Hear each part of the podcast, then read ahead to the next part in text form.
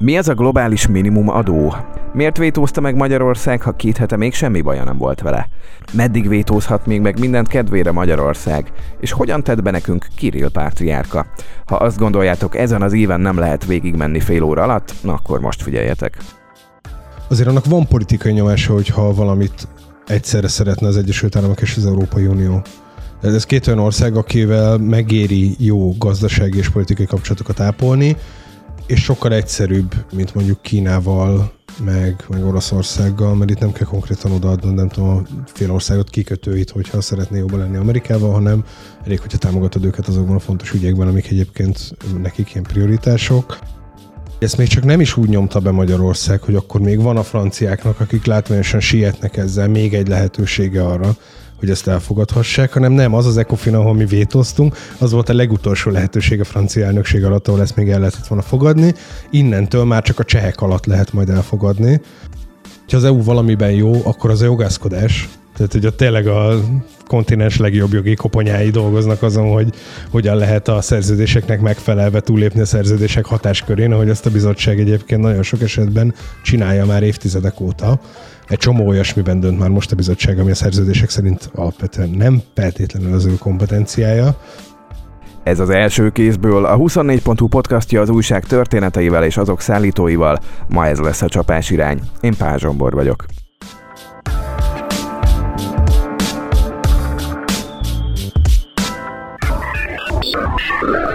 Hála a kapzsi belga légirányítók, repülőpilóták kicsodák sztrájkjának? Minden reptéri dolgozó, azt hiszem, a Brussels Airlines-nál. Szóval ő nekik hála, Kerner Zsolt nincsen Brüsszelben, hanem itt van Budapesten velünk a stúdióban, hogy EU-s dolgokról beszélgethessünk itthon. A témánk legalábbis a kiinduló pontunk az a globális minimumadó nevű dolog, ami egyelőre még mindig csak egy teoretikus fantazmagória, és nem egy olyan intézkedés, ami megvalósulna. Köszönhetem például Magyarország vétójának is, és hogy miben is áll maga ez a gazdasági elképzelés, arról Pappa Attila kollégánk egy annyira nagyszerű cikket írt, hogy aztán szabadságra is vonult ennek utóhatásaként a hétre. Ezért nincs itt, hogy szakértelmivel megvilágítsa nekünk ennek az ötletnek minden rétegét, hanem hiányában megpróbáljuk slendrián módon összefoglalni, és aztán elképzelhető, hogy arra következtetésre jutni, hogy valójában nem is a gazdasági fundamentum, amiért van problémája vele a magyar kormánynak. Ugye, mint ahogy a név mondja, az elképzelés az volna, hogy a társasági adó, ami a legtöbb nyugati országban eleve vastagon két szemjegyű százalékos kulcsot takar, de egyes helyeken, például Írországban 12,5 százalékos, Magyarországon meg jelenleg 9 százalékos, sehol ne legyen 15 százaléknál kevesebb. Ez ugye nagyon tetszik azoknak az erős szociáldemokrata hagyományokkal rendelkező országoknak, ahol amúgy is 25 százalék a társasági adó, és ebből masszív oktatási rendszereket üzemeltetnek, és nagyon nem tetszik olyan országoknak, amiknek lényegében a törékeny versenyképességének ez lenne az egyetlen kis oszlopocskája. És egy fontos elem ennek a tervezetnek, hogy még egy olyan kiskaput csukott volna be, amit olyan apró cégek, mint a Google, vagy a Facebook, vagy más tech Apple, Amazon használnak ki világszerte, hogy egyik országból másik országba és egyik lányvállalatból másik szülővállalatba folyatják át a bevételeiket, hogy szénné adó optimalizálják az egész folyamatot, és a végén sehol ne nagyon fizessenek adót. Ez a kis kapu az úgy csukódna, vagy csukódott volna be, hogyha egy adott országban keletkező eredmény után az adott országban nem adóznak, akkor az anyországban még mindig kelljen, tehát valahol egy ponton ne tudják elkerülni, hogy az adóbevétel befolyjon valahova.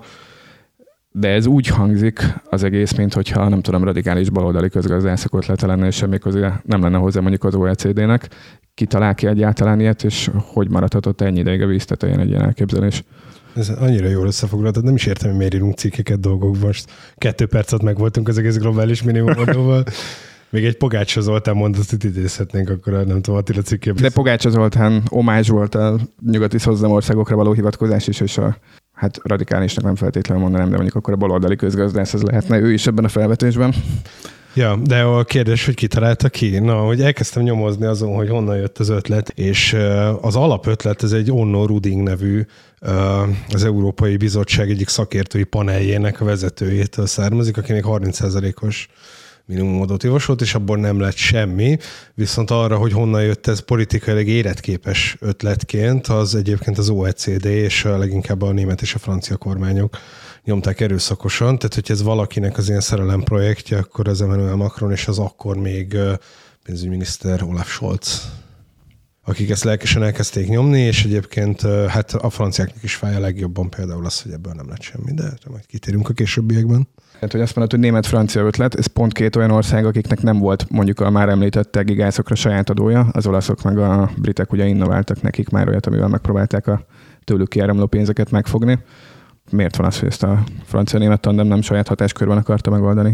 Hát ugye az Európai Unión belül egyébként nagyon nehéz valamit saját hatáskörben megoldani, mert az áruk és a személyek szabad áramlásának köszönhetően borzasztó könnyű kikerülni mindent, amit mondjuk saját hatáskörben meghoznak, de például a Macronnak egyébként is van egy ilyen vezetési ambíciója az egész Európai Unióra van nézve, ahol ilyen nagy programokat talál ki, mint a mindig elfelejtem, négy különböző iteráción ment keresztül a stratégiai szuverenitás, vagy nem tudom pontosan, hogy hogy van ez az erősebb és kifelé hatásosabb út szeretnénk. Szóval neki általában vannak ilyen nagy ötletei arra, hogy hogy nézzen ki az, az Európai Unió, és mondjuk azzal, hogy a Merkel távozott a nagy uniós vezetők közül, azzal egyébként így elég súlyos lett egy rövid időre a francia elnökség, tehát Macron lett a effektíve az ilyen ideológiai vezetője az egész EU-nak. Az más kérdés egyébként politikailag mennyire volt sikeres, nem annyira volt akkor se, amikor még volt otthon kormányzat többsége, most már ugye ez sincs. Az elmúlt fél évről beszélünk, ugye? Mert most, most volt most Igen, de ugye ez egy soros EU elnökség. Igen, és most lehetett átvinni egy csomó olyan dolgot, amit mondjuk a Macron elképzelt korábban.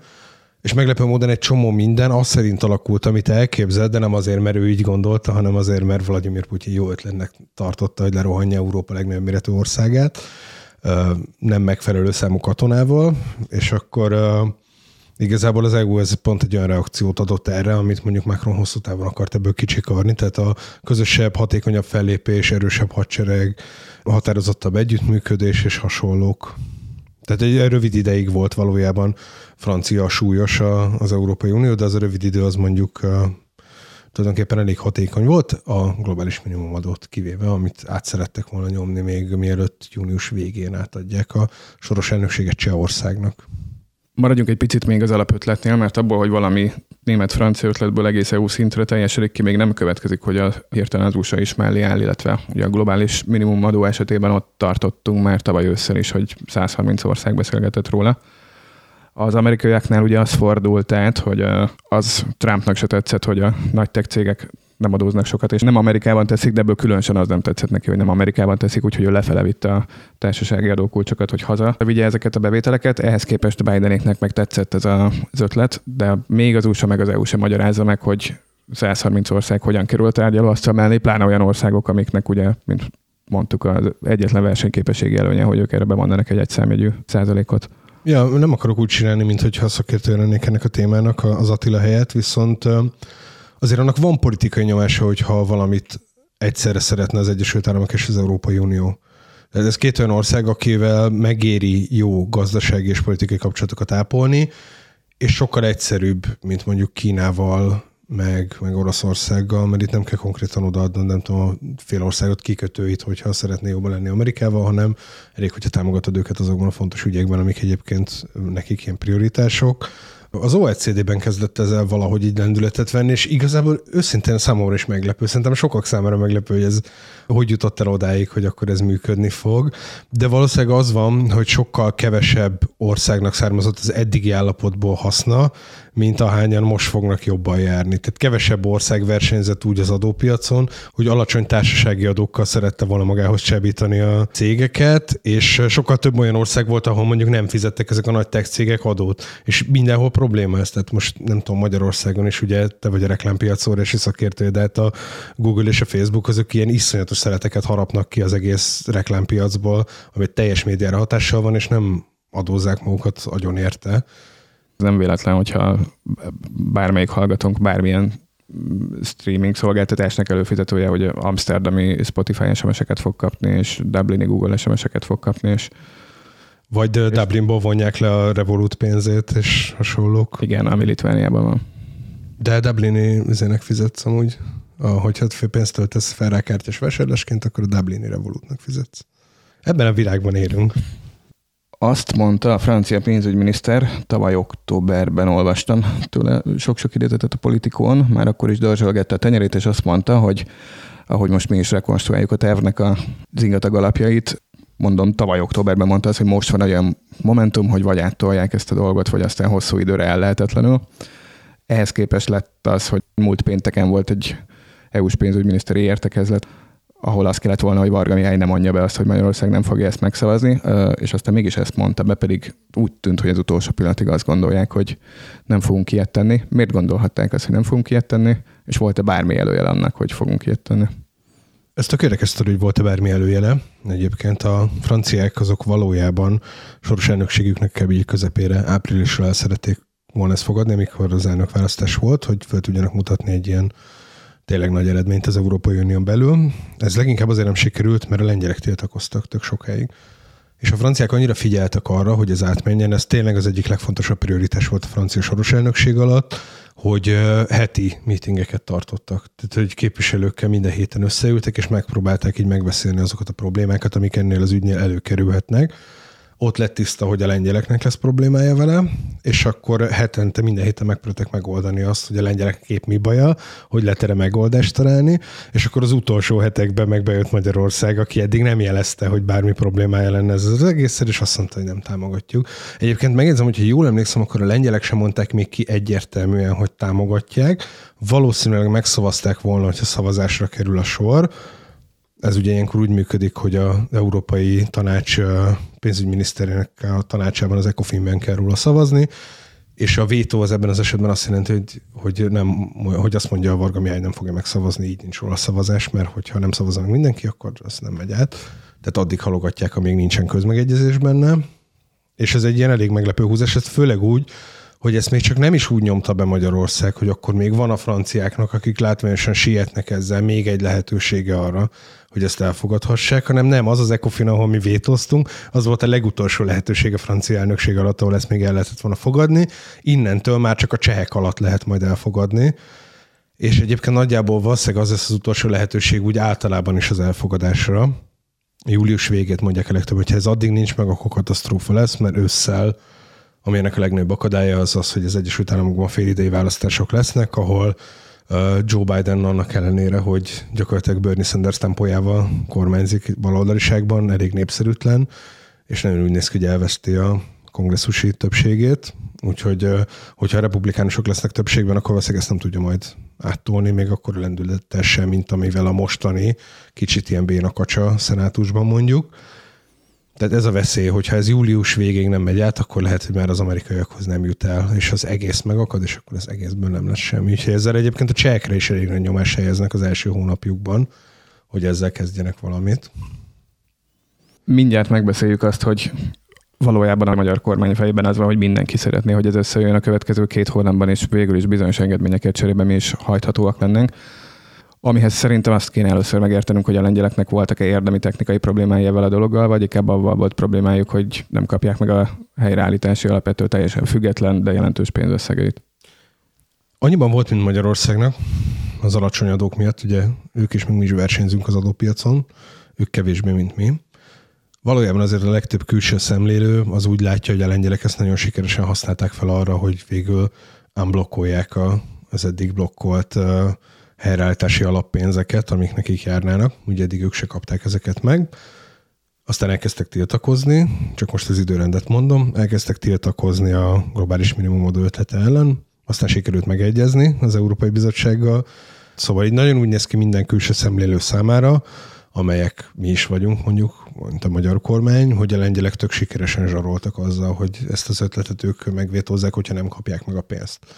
Ami nyilván egyébként részben igaz, mert hogy Sikeres lehetett a zsarolás, de közben tökre megváltozott Lengyelország ilyen geopolitikai helyzete, meg a súlya is felértékelődött az ukrán háború miatt, meg a lengyel kormány egyébként is engedett, tehát hogy azért nem csak a zsarolás miatt kapták meg, a lengyelek tényleg elfogadtak egy olyan törvényt, ami részben visszavonja a, azt a sokat kritizált büntetőkamarát, amit, ami miatt a gyakorlatban nem kapták meg ezt a pénzt, az már más kérdés, hogy csinálhat egy másik ugyanilyet más néven, de... Igen, és abban még van egy sorsolásos elem is, ami miatt én bírólóttónak hívom, és hogyha kifogyunk a témánkból, akkor júliusban megbüntetjük a hallgatókat, ahogy elmagyarázzuk a lengyel igazságügynek a kanyarait. Igen. Szóval hogy valójában meghátráltak valamennyire, és például az az érdekes, hogy sokkal kevésbé hátráltak meg, mint amennyire úgy néz ki, mintha meghátráltak volna, ami mondjuk az ellentét annak, mint amit Magyarország szokott sem, és sokkal inkább szoktunk meghátrálni, mint amennyire úgy tűnik, hogy meghátrálunk, de ez működött. Részben egyébként óriási problémák vannak ebből most is az Európai Unióban, abból, már abból is, hogy a lengyelek megkapták ezt a pénzt. Tehát, hogyha Magyarország célja ebben az egészben az lenne, tegyük föl, hogy látták a lengyel mintát, ami sikerült, és akkor azt gondolják, hogy megcsináljuk mi is ezt, és mi is addig vétozzuk a globális minimumadót, amíg meg nem kapjuk a helyreállítási alapot, annak lehet, hogy ennél sokkal durvább vége lesz. A lengyel jóváhagyás után még a bizottságon belül is külön véleményt írt két biztos, köztük a bizottság egyik alelnöke, és hát az Európai Parlament az például iszonyatosan felháborodott. Én azt gondolnám, hogy nem lesz ilyen, de több emberrel beszélgettem mostanában, akik az Európai Parlamenthez közel dolgoznak, és ők azt mondják, hogy nem elképzelhetetlen a bizalmatlansági indítvány jelenleg. Ugye azt tudni kell, hogy az Európai Parlament gyakorlatilag bármikor kirúghatja az Európai Bizottságot. Ez a legnagyobb politikai nyomás, amit tudnak gyakorolni Európa vezetésére, hogy ők azok, akik leválthatják egy bizalmatlansági indítványra az egész bizottságot. Ez az egy nagyon durva lépés nyilván. Akkor új bizottságot kell kinevezni a tanácsnak, az brutális lenne, de azért elég sokan beszélnek arról, hogy ha Magyarország is eljátszaná ugyanezt, és Magyarországnak is jóvá hagynák úgy a pénzt, hogy nincsen mögötte valódi reform a korrupció ellen, akkor ez történne. Az Európai Parlament leváltaná az Európai Bizottságot, és akkor gyakorlatilag egy ilyen kormányválságba sodorná az egész Európai Uniót. Ha valakiben esetleg fölmerült volna a napokban, hogy az utóbbi hetekben sziporkázó kocsismertő miért tartja fontosnak azt, hogy inkább a nemzeti parlamentek küldjenek képviselőket egy majdani európai parlamentbe, és ne legyenek rá külön választások, ahol mindenféle ilyen egzotikus dolgok, mint hogy baloldali politikusok nyernek mandátumot, akkor erre felé keresgélt egy megfejtést. Ami egyébként korábban így volt, csak még ezen. Tehát, hogy innen jutottunk el oda, ahol most vagyunk. Korábban a nemzeti parlamentek delegáltak parlamenti képviselőket és egyébként jól látjuk, hogy ismerti a problémát, mert valóban onnantól kezdve lett politikai súlya az Európai Parlamentnek, hogy választották a képviselőit, és nem a nemzetek delegáltak. Már amennyiben ez problémaként azonosítandó. Hát Ugye az, az üléspont határozza meg. Azt mondta a magyar kormány, amikor vétót emelt Varga Mihály száján keresztül, Hát Varga Mihály mondta ott ki, hogy nem fogja megszavazni, de ugye ez azt követően volt, hogy Bánki Erik, a Parlament Gazdasági Bizottsága benyújtott egy olyan javaslatot, amelyben arra kérik a magyar kormányt, hogy ne menjen át a globális minimumadó. Tehát egy földim, a, szintén, azt hiszem, ő talán nem Pécsi, hanem Siklósi, de mindegy, Baranyai, Bánki Eriken keresztül akadályozzuk most épp a globális minimumadót, ekkora hatással van Baranya a világra. Szóval az volt a mondás, hogy egy ilyen gazdasági környezetben, amikor egyszerre van post-covid infláció, meg háború, meg ellátási krízis, igazán nem kéne emelkedő adókkal szivatni a világ nagy vállalatait, és ezen keresztül a világ teljes gazdaságát, amelynek ez szerint a gondolatmenet szerint gondolom Magyarország nem a része, hiszen itt utoljára szerdán azelőtt hétfőn és múlt csütörtökön vetettek ki új adókat, részben ugyanezekre a vállalatokra, amelyek ezek szerint nem hűtik a világgazdaságot. És ezt nevetés nélkül tudtam mondani, igen. Na de ez arra enged következtetni, hogy valójában nem lehet Magyarország tartalmi problémáit kezelni, mert ezek nem létező hát ez problémák, vagy hát kb. úgy lehetne kezelni, hogy az OECD azt mondja, hogy most már nincs infláció és nincs a háború, amit nyilván nem fog tudni mondani. De hát, hát hogyha, hogyha feltételezzük, hogy igazat mondanak azzal, hogy az inflációs háború okozza ezt, egyébként a Szijjártó egy ilyen logikai talajtornát mutatott be, amikor azt mondta, hogy azért nem, tehát hogy ez a termelővállalatokra is vonatkozik szerinte, és az extra profit adók pedig nem. Mit tekintünk termelővállalatnak, érted? De igen, nagyon valószínű, hogy erre nem lehet megoldást találni. Most kérdés az, hogy ebben is elmennek-e a végsőkig, és akkor tényleg megakadályozzák ezt az egészet, de valójában az, amit a magyar kormány most csinál, hogy fegyverként használja a vétót, meg a blokkolást, azzal egy dolgot fog hosszú távon elérni, hogy nem lesz vétó meg blokkolás. És az erről szóló szerdai cikker ez azt mondja, hogy azért, nem ezt mondja, de az is kiolvasható belőle, hogy azért lesz blokkolás meg vétó örökké, mert egy vétó megakadályozhatja azt a döntést, hogy ne legyen vétó többé. Tehát, hogy technikailag hogyan tudná elmúlni az intézmény, azt hiszem, hogy az eddigi, már csak a kis sporadikus lengyel-magyar történet morzsákkal is felrajzoltuk, hogy ez miért korlátosan hatékony, és hogy a, mondjuk a többséggel történő döntéshozatal miért volna egy perspektívikusabb irány magát komolyan vevő gazdasági szövetségek számára. legalább gazdasági téren. Ugye vannak olyan hangok, hogy mondjuk adóról például pont lehessen vétózgatni. Ennek az ellenkező is létezik egyébként, a, például a hollandok szerint csak adóügyekről lehetne vétózni. Tehát mindenki arról szeretné, hogy ne legyen vétó, ami neki nem fontos, és azt a vétót szeretné megtartani, ami neki is fontos. Ugye a fiskálisan konzervatív északi országoknak nyilván az adórendszer, meg a gazdasági döntések a fontosabbak, a külpolitikai problémás keleti meg déli országoknak pedig az a fontosabb, hogy meg legyen a külpolitikai vétójuk. Pont ezért lesz még azért idő, mire ezzel bármit tudnak kezdeni, de most már ugye például Olaf Scholz is kiállt mellett, ki szintén gazdasági vétót szeretne, külpolitikai vétót nem szeretne, Egyébként az, hogy, hogy nem lesz külpolitikai vétó, az nem azt jelenti, hogy mindent el lehet fogadni sima többséggel. Ezt szerintem még beszéljük át, mert erről írtam a cikkben is, hogy a minősített többség az azt jelenti, hogy az EU tagállamének 55%-a, ami lefedi a lakosság 65%-át, ez effektíven 15 országot jelent, amik között kell nagy országoknak is lennie, nem csak kicsiknek. Van egy úgynevezett blokkoló kisebbség, ahol négy tagállam tiltakozása az az Európai Tanács elé az ügyet, ahol a csúcson az Európai Unió vezetői, államfők és kormányfők fognak egyeztetni róla, és ebben az esetben nagyrészt el szoktak halni a problémás ötletek, amik valakinek nem tetszenek. De igen, egy, egyre inkább afelé haladunk egyébként, hogy ebből az egész vétóból ne legyen semmi, és ahogy mondtad, a probléma az az, hogy szintén egyöntetű szavazás kell ahhoz is, hogy valaki megváltoztassa ezt a vétót, és nem is csak egyöntetű szavazás kell, azt hiszem, hogy ugye ehhez a szerződésmódosítás kell, és azt nem csak megszavazni kell egyöntetően, hanem utána a tagállami parlamenteknek is el kell fogadnia. Ahogy az az EU alkotmányával is történt, ott is ugye egy népszavazás, egy sima parlamenti szavazás, két helyen is leszavazták, emiatt nincs alkotmány az EU-nak. Itt is lennének ilyen akadályok, de az Európai Parlament az EU eddigi ilyen durván 70 éves története alatt az látszott, hogy az Európai Parlament mutatja ezekben az utat. Arra felé halad alapvetően az EU, amerre az Európai Parlament akar haladni. És a progresszió az arra fele szokott tartani. Most az, hogy mikor lesz ebből valami, azt egyelőre nem látjuk. Középtávon biztos, hogy megoldhatatlan az, hogy ne legyen vétó, az megoldhatatlan, hogy megszavazzák mindannyian azt, hogy a vétót elvessék bizonyos esetekben. De ugye, hogyha az EU valamiben jó, akkor az a jogászkodás, tehát hogy ott tényleg a kontinens legjobb jogi koponyái dolgoznak azon, hogy hogyan lehet a szerződéseknek megfelelve túlépni a szerződések hatáskörén, ahogy ezt a bizottság egyébként nagyon sok esetben csinálja már évtizedek óta.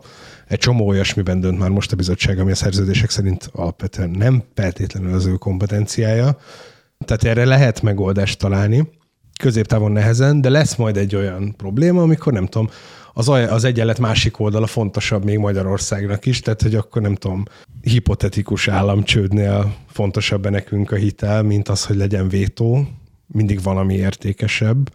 Szóval politikai és jogi megoldás is lehet erre valamilyen módon, de erre születhet megoldás, tehát nem lesz ez örökké így és egyre inkább, ahogy nő az ezzel kapcsolatos politikai nyomás, meg politikai akarat, ami most már jelentős mértékben van, úgy lesz egyre közelebb a megoldás is ezzel kapcsolatban. Csak nem jövő héten. És hát a globális minimum adóról sem jövő héten, de mondjuk sokkal több hét nincs rá. Igen, ráadásul a mostani EU-s csúcson, ami csütörtök pénteken van, nem tudom, hogy valaki ezt kérte, hogy tárgyaljanak erről, most ugye sokkal fontosabb dolgokról beszélnek, amiknél én például úgy éreztem, hogy minthogyha belengedték volna akár a vétó lehetőséget is Ukrajna EU-s csatlakozásával kapcsolatban a magyarok, mert ugye az Orbán azt írta ki a Twitterre, hogy ő Bosznia EU csatlakozását is támogatja, és ez például remek alkalom lenne ahhoz, hogy akkor zsaroljanak azzal, hogy... Bosznia és Georgia, igen. Boszniát is, Georgiát is, a, ami Grúzia újabb neve, vagy hát a Grúzia orosz talanított neve, én életemben először használtam úgy, hogy a grúzok szeretnék, úgyhogy ne vedd el ezt tőlem. Szerintem is, de és ugye Moldova is megkapja, szóval Kisjenőt is hívhatjuk ezentúl Kisjenőnek, vagy Kisinaunak. Na jó, de hát ugye az van, hogy Georgiában van két szakadár orosz tartomány, Boszniában hát föloldhatatlan államizemeltetési konfliktusok tömkelege. Moldovában is van egy szakadár orosz, szakadár orosz tartomány, szóval Transnistria. Ez akár és ugye akkor Ukrajnáról még nem is beszéltünk, gyakorlatilag a Bosznián kívül az országok nagy része, Bosznián, ahol egy szakadár szerb tartomány keletkezik éppen, mint három másik országban van egy, legalább egy szakadár orosz tartomány. Szóval ez úgy néz ki, hogy tagjelölti státuszt most az fog csak kapni, akinek van legalább egy enklávéja területén. Mert hogy te azt feltételezed, hogy Orbán az asztalra teszi Boszniát, és ettől az asztalra kerül Bosznia. Mert hogy én meg, aki mindig csak a súsmust látom ezekben a bemondásokban, én meg azt gondolom, hogy úgy próbálja blokkolni Ukrajnát, hogy nyilvánvalóan teljesíthetetlen perspektívátlan országokat pakol mellé. Egyébként én nem gondolom Boszniát teljesíthetetlennek, és alapvetően jónak is gondolnám azt, hogyha Bosznia tagjelölti státusz kapna, mert azt hiszem, hogy az mentheti csak meg a végső széteséstől hosszú távon, hogyha ott van előtte a potenciál az Európai Uniós tagságra.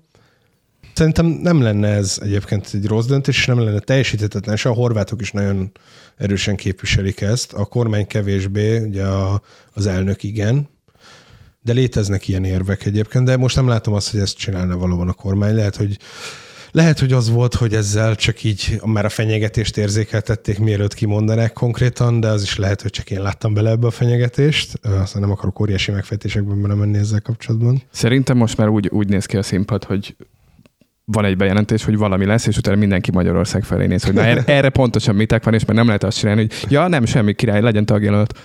Hát igen, és ugye az van, hogy most már az konkrét megegyezés után is néz. Ugye ez volt a legnagyobb baj a Kiria Patriárkával is, hogy az Orbán ez itt tökre megfordította azt, hogy eddig működött minden, mert eddig az volt, hogy a politikai dolgokban ő mondja ki a végső szót a tanácsban, és akkor onnantól meg van egyezve. Tehát, ha az Orbán ráborint, akkor onnantól jó. De most az van, hogy ráborintott valamire, majd utána egy annál alacsonyabb szintű fórumon előjött az, hogy ja, de ezt nem mondta a miniszterelnök, de még ezt is szeretnénk különben nem lesz semmi. És akkor innen láthatjuk, hogy miért nem tudom, talált jobb karriert tenni a Stelbacki Tibor az állandó képviselőnk Brüsszelben. Leköszönő állandó Leköszönő képviselő. állandó képviselőnk, aki úgy néz ki, hogy más karrierúton folytatja ezt, és a plegykák szerint ennek a, az ügynek kifejezetten van hozzá köze. Ami egy érthető tárgyalási szitű egyébként, tehát hogyha az van Kirill Pátriárkával, hogy a nagyfiúk között azt így nem lehetett lejátszani, viszont egy olyan szimbolikus, de nem mindent megállító dolog, hogyha megkéred a táska hordozódat, hogy ez dobja be kifelé. Hogy egyébként még ez is van. Ezt a pátriárkát elfelejtettük, akkor az lesz, hogy Istenem, akkor húzzuk le a pátriárkát, és folytassuk az életeinket. Hát igen, de a sóhaj, amikor lehúztak a pátriárkát, az durvább volt, mint bármi, amit én eddig láttam. Tehát azért mindig voltak ilyen izék, hogy így mondjuk az eleje óta, hogy kiakadnak az EU-ban, és aztán nem történik soha semmi, de mindig voltak olyan hangok, akik azt mondták, hogy így megértik azt, hogy Magyarország mondjuk reálpolitikát csinál, és kizsarol dolgot, meg hogy megértik az álláspontját, és hogy oké, okay, ez durva volt, de hogy értik, hogy mit csinál, és most nem voltak ilyen hangok, most csak az volt, hogy mi az Isten csinálnak ezek, hogy ilyet nem lehet csinálni. Tehát tényleg most, most volt azt, szerintem a Kiria Patriárkában volt az, hogy az összes EU-s diplomatának így elfogyott a türelme ezzel az egésszel kapcsolatban, és azután kezdtek felerősödni az összes olyan vélemény, hogy akkor lehet, ezt a vétót el kéne felejteni.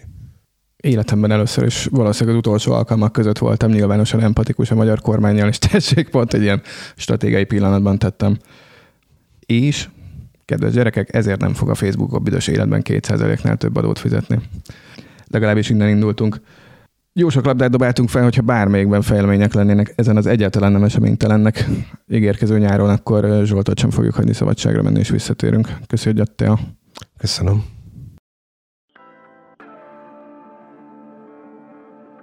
És még mielőtt nektek is megköszönném, kedves hallgatók, elmondom, hogy a felvétel után mi is láttuk azt a hírt, hogy megpróbálják a minimumadót nélkülünk 26 EU országban egyesével bevezetni. Kerner úrral gyorsan végigvettük, abban maradtunk, hogy technikailag lehetséges, de nem életszerű. Mármint szerinte lehetséges, de nem életszerű, szerintem nem életszerű, de lehetséges. Már csak hetet kell aludni, hogy véget érjen a francia EU elnökség, ez is kiderül majd közben. És utána újra jön az első kézből, lehet, hogy ugyaninnen folytatjuk. Kerner Zsolt mellett Pázsombort hallottátok.